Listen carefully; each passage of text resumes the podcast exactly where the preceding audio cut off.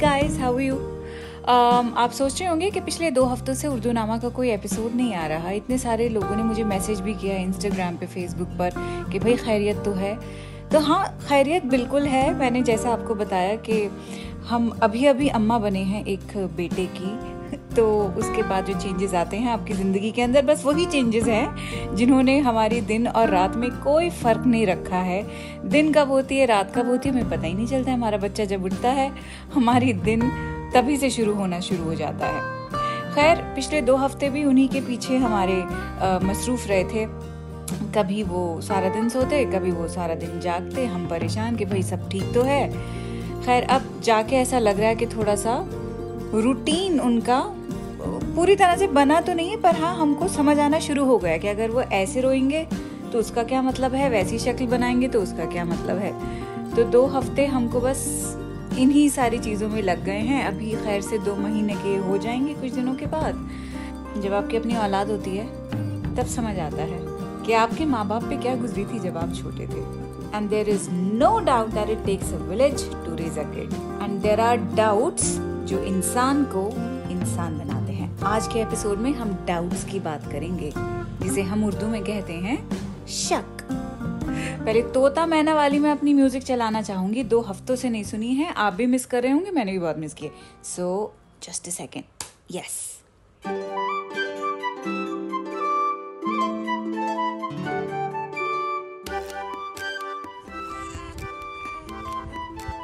the Quint पर शुरू हो चुका है उर्दू नामा मैं हूँ फबीहा सैयद, और पीछे आपको जो चाय चू चाय चू सुनाई दे रही है। ये आपकी रिक्वेस्ट पे मैंने एडिट नहीं किया है। सबको हमारे शहजादे की, साहबजादे की आवाज़ सुननी थी। तो खैर इंजॉय करते रहिए। बीच बीच में बोलते रहेंगे, बराबर में लेटे हुए हैं तो मैं कुछ भी एडिट नहीं करने वाली।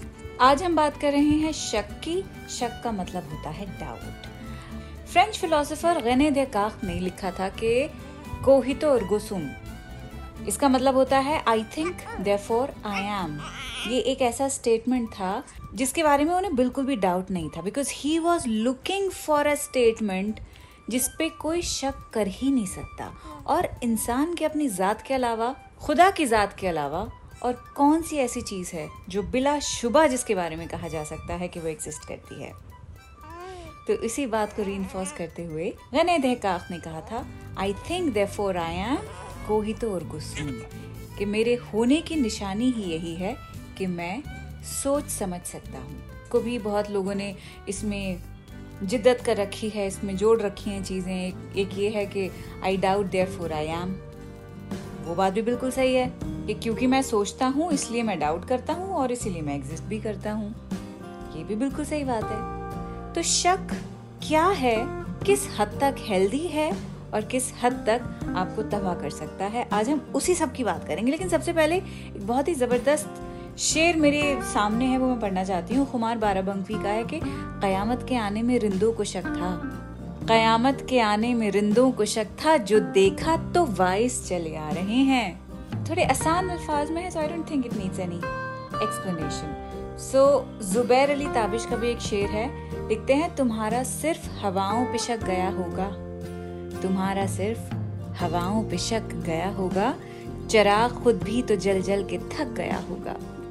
मतलब कितनी सही बात है कि इंसान जल जल के थक जाता है और लोगों को ऐसा लगता है कि हवाएँ जो हैं वो चल रही हैं। इट मीन्स के हमारे हालात हमेशा जिम्मेदार नहीं होते हैं हमारे स्पार्क को डिम करने के लिए। हर बार हालात पे हम ब्लेम नहीं डाल सकते हैं। कई बार, बल्कि अगर आप एक रिस्पॉन्सिबल इंसान हैं तो हमेशा ही आप अपने आप में ही खामियाँ ढूंढेंगे। हर बार आसपास की चीज़ों को हर बार किसी दूसरे इंसान पे ब्लेम नहीं करेंगे। मतलब कुछ लोग ऐसे भी होते हैं जो हर गलत चीज़ के साथ किसी दूसरे के ऊपर इल्ज़ाम जोड़ देते हैं कि भाई, हमारे साथ ही बुरा हो गया, वो उन फलाने इंसान की वजह से हुआ था। लेकिन बहुत कम ऐसे लोग होते हैं जो अपने को ही जिम्मेदार मानते हैं, खुद को ही जिम्मेदार मानते हैं। तो वही बात है यहाँ पे कि तुम्हारा सिर्फ़ हवाओं पे शक गया होगा। कभी हवा गर्म हो जाती है, कभी हवा सबा की बात हो रही होती है, जिसे ब्रीज कहते हैं। तो वो अच्छे मोमेंट्स की बात हो रही होती है वहाँ पे। तो यहाँ पे सिर्फ़ हवाओं की बात हो रही है, क्योंकि अगले मिसरे में चराग के जलने की, बुझने की भी बात है। चराग यानी इंसान खुद भी तो स्ट्रगल कर कर के थक गया होगा, हार गया होगा that there is nothing left in that person कि वो और कुछ बेहतर महसूस कर सके। होपफुल महसूस कर सके। विच इज़ ट्रू मुस्तकिल बहादुर बने रहना, मुस्तकिल एक स्ट्रेंथ होने का आप डेमोन्स्ट्रेट करते रहेंगे तो कहीं ना कहीं जाके हड्डियाँ टूटनी शुरू हो जाती हैं, हिम्मत टूटनी शुरू हो जाती है। पर मैं खुद को भी कहती हूँ और मैं हर एक से कहती हूँ जिसको मैं जानती हूँ, आपसे भी मैं कहूँगी कि ऐसा फील करना इज़ वेरी ह्यूमन बट ऐसे फील करते रहना is not right that is also human but कोशिश कीजिए कि अपने हौसले को दोबारा से आप नया कर पाए, बहाल कर पाए, है ना? अब शक रिलेशनशिप्स में बहुत ज़्यादा पाया जाता है। कोई हमें मोहब्बत करता है कि नहीं करता?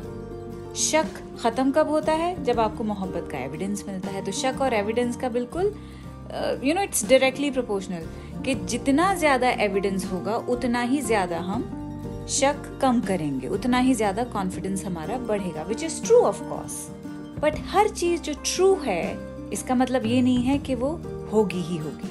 अब ट्रू तो ये भी है कि अगर आप कोई पौधा लेकर आए, उसको पानी देते रहेंगे तो वो फलेगा, फूलेगा पनपेगा और पानी देना बंद कर देंगे, हवा और धूप देना बंद कर देंगे, मुरझा जाएगा।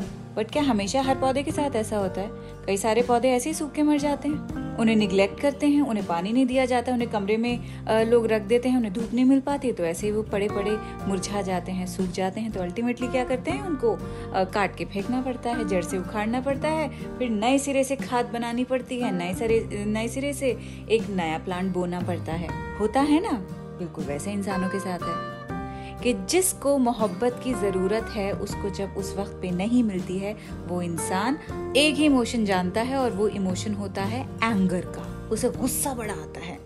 तो जिन लोगों को गुस्सा बड़ा आता है, जो चिड़चिड़े होते हैं, कड़वाहट जिनके मिजाज के अंदर इस कदर घुली होती है कि कोई बात बिना तंज के वो नहीं करते हैं, कोई बात बिना कड़वाहट के नहीं करते हैं, ऐसे लोग अंदर से बड़े अकेले होते हैं। उनकी बात जितनी चुभे आपको, जितनी गलत लगे, नाजायज लगे, उतने ही वो अंदर से टूटे हुए होते हैं, अंदर से बड़े अकेले होते हैं। उनको कहीं ना कहीं मोहब्बत चाहिए होती है, पर वो मोहब्बत उन्हें नहीं मिली होती है। ऐसे करके सोचेंगे, शायद कहीं ना कहीं आप उन्हें समझ पाएँगे और उनकी बातों का बुरा नहीं मनाएँगे। कई लोग होते हैं, उनके लिए मोहब्बत हर तरफ़ से तैयार होती है, लेकिन फिर भी उसकी वो कद्र नहीं कर पाते हैं। उनको तब भी शक रहता है कि नहीं जी, हमें तो और मिलना चाहिए। ये तो कम है। हर चीज़ को शक की निगाह से देखना सिर्फ़ इसलिए because you feel entitled is absolutely wrong Javed Akhtar की नज्म आँसू अब पढ़ते हैं। इसमें भी डाउट की बात है, कहाँ होगी, वो आप पकड़ेंगे। मैं नहीं रुक के आपको बताऊँगी। जावेद साहब लिखते हैं, ये दास्तान तो अभी सुनी है। ये दास्तान तो अभी सुनी है, ये आँसू भी क्या अभी ढला है। ये आँसू, क्या मैं ये समझूं, पहले कहीं नहीं था। मुझे तो शक है कि ये कहीं था। ये मेरे दिल और मेरी पलकों के दरमिया एक जो फासला है, जहाँ ख्यालों के शहर ज़िंदा हैं और ख्वाबों की तुरबतें हैं, जहाँ मोहब्बत के उजड़े बागों में तलखियों के बबूल हैं और कुछ नहीं है, जहाँ से आगे हैं उलझनों के घनेरे जंगल, ये आँसू शायद बहुत दिनों से वहीं छुपा था। जावेद साहब की एक और नज्म है, जिसका उनवान है, वो कमरा याद आता है। उस पे भी शक की बात हो रही है। और शक कौन कर रहा है? दरो, दीवार, मेज, कुर्सियाँ, अलमारियाँ, किताबों का शेल्फ, इन सब का ज़िक्र तो है, लेकिन डाउट कौन कर रहा है? वो जानने के लिए इस नज्म का छोटा सा हिस्सा आपके लिए पढ़ती हूँ, लिखते हैं। और सामने दीवार पर आवेजा तस्वीरें मुझे अपनाइत से और यकीन से देखती थी। मुस्कुराती थी। उन्हें शक भी नहीं था। एक दिन मैं उनको ऐसे छोड़ जाऊँगा। लालच आ रहा है कि पूरी नज्म पढ़ देती हूँ। तो जावेद साहब की ये नज्म शुरू से पढ़ रही हूँ। लिखते हैं, मैं जब भी ज़िंदगी के चिलचिलाती धूप में तप कर, मैं जब भी दूसरों के और अपने झूठ से थक कर, मैं सबसे लड़ के खुद से हार के जब भी उसे कमरे में जाता था, वो हल्के और गहरे कत्थे रंगों का एक कमरा, वो बेहद मेहरबान कमरा जो अपनी नर्म मुट्ठी में मुझे ऐसे छुपा लेता था जैसे कोई माँ बच्चे को आंचल में छुपा ले। प्यार से डांटे, ये क्या आदत है? जलती दोपहर में मारे मारे घूमते हो तुम? वो कमरा याद आता है। और खासा भारी कुछ जरा मुश्किल से खुलने वाला वो शीशम का दरवाज़ा, कि जैसे कोई अक्खड़ बाप अपने खुरदुरे सीने में शफकत के समुंदर को छुपाए हो। वो कुर्सी और उसके साथ वो जुड़वा बहन उसकी। वो दोनों दोस्त थी मेरी। वो एक गुस्ताख मुँह फटाईना जो दिल का अच्छा था। वो बेहंगाम सी अलमारी, जो कोने में खड़ी एक बूढ़ी अन्ना की तरह आईने को तंबी करती थी। वो एक गुलदान, नन्हा सा, बहुत शैतान। उन दिनों पे हंसता था। दरीचा या जहानत से भरी एक मुस्कुराहट और दरीचे पर झुकी वो बेल कोई सब सरगोशी। किताबें ताक में और शेल्फ पर संजीदा उस्तानी बनी बैठी। मगर सब मुंतजर इस बात की, मैं उनसे कुछ पूछूँ। सिरहाने नींद का साथी, थकान का चारागर, वो नर्म दिल तकिया। मैं जिसकी गोद में सर रख के छत को देखता था। छत की कड़ियों में न जाने कितने अफसानों की कड़ियाँ थीं। वो छोटी मेज पर और सामने दीवार पर आवेजा तस्वीरें मुझे अपनाइत से और यकीन से देखती थीं, मुस्कुराती थीं। उन्हें शक भी नहीं था एक दिन मैं उनको ऐसे छोड़ जाऊँगा। मैं एक दिन यूँ भी जाऊँगा कि फिर वापस ना आऊँगा। मैं अब जिस घर में रहता हूँ, बहुत ही खूबसूरत है। मगर अक्सर यहाँ खामोश बैठा याद करता हूँ, वो कमरा बात करता था। शक का मतलब होता है डाउट जब आप किसी के ऊपर शक करें, यानी जिस बात को आप या आपका दिल ना माने। एक ही बात है, आप और आपका दिल, एक ही बात है। तो कोई ऐसी चीज़ जिसको दिल ना माने, उस कैफियत को शक बोलते हैं।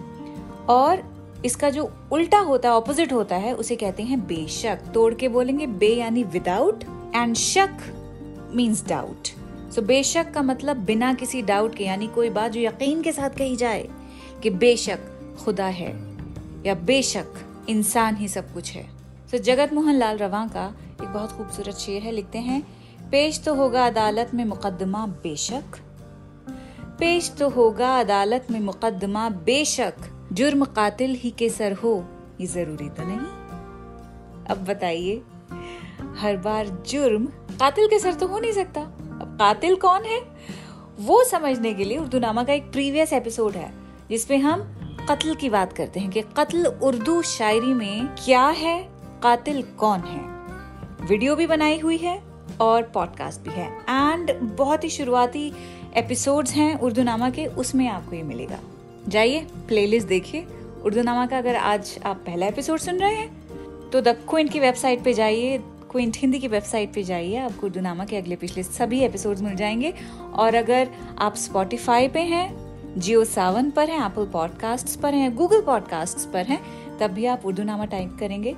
पूरी की पूरी प्लेलिस्ट मिल जाएगी। 2019 से लेकर अब तक के जितने भी एपिसोड्स हमने किए हैं वो तमाम एपिसोड्स आपको मिल जाएँगे। जाते जाते गुलजार साहब का शेर सुनाऊँगी। लिखते हैं मुझे अंधेरे में बेशक बिठा दिया होता मगर चराग की सूरत जला दिया होता। कि हर बार अंधेरे से घबराइए मत आप। हर अंधेरा डरावना नहीं होता है। क्योंकि सबसे बड़ा चराग अगर कोई है तो वो आप खुद हैं। खुद ही जब आपकी चमकने लगेगी तो तमाम चराग आपको बुझते हुए दिखेंगे। इसी नोट पर, इसी थॉट के साथ अगले हफ़्ते आने का वायदा, और ये वायदा आपसे ले रही हूँ, और खुद भी कर रही हूँ, कि खुद पे शक करना, खुदा का वास्ता छोड़ दीजिए। यकीन रखिए, सब ठीक हो जाएगा। See you again next week. खुदा हाफिज। उर्दू नामा द क्विंट का ओरिजिनल पॉडकास्ट है। जिसकी एग्जेक्टिव प्रोड्यूसर्स हैं शैली वालिया और ऋतु कपूर और इस एपिसोड को प्रोड्यूस किया है प्रतीक लिधु और अंजलि पलोड ने। इसे लिखने होस्ट करने और एडिट करने वाली हैं फबेहा सैयद। और इसकी बैकग्राउंड म्यूज़िक ली है बी एम जी प्रोडक्शन से।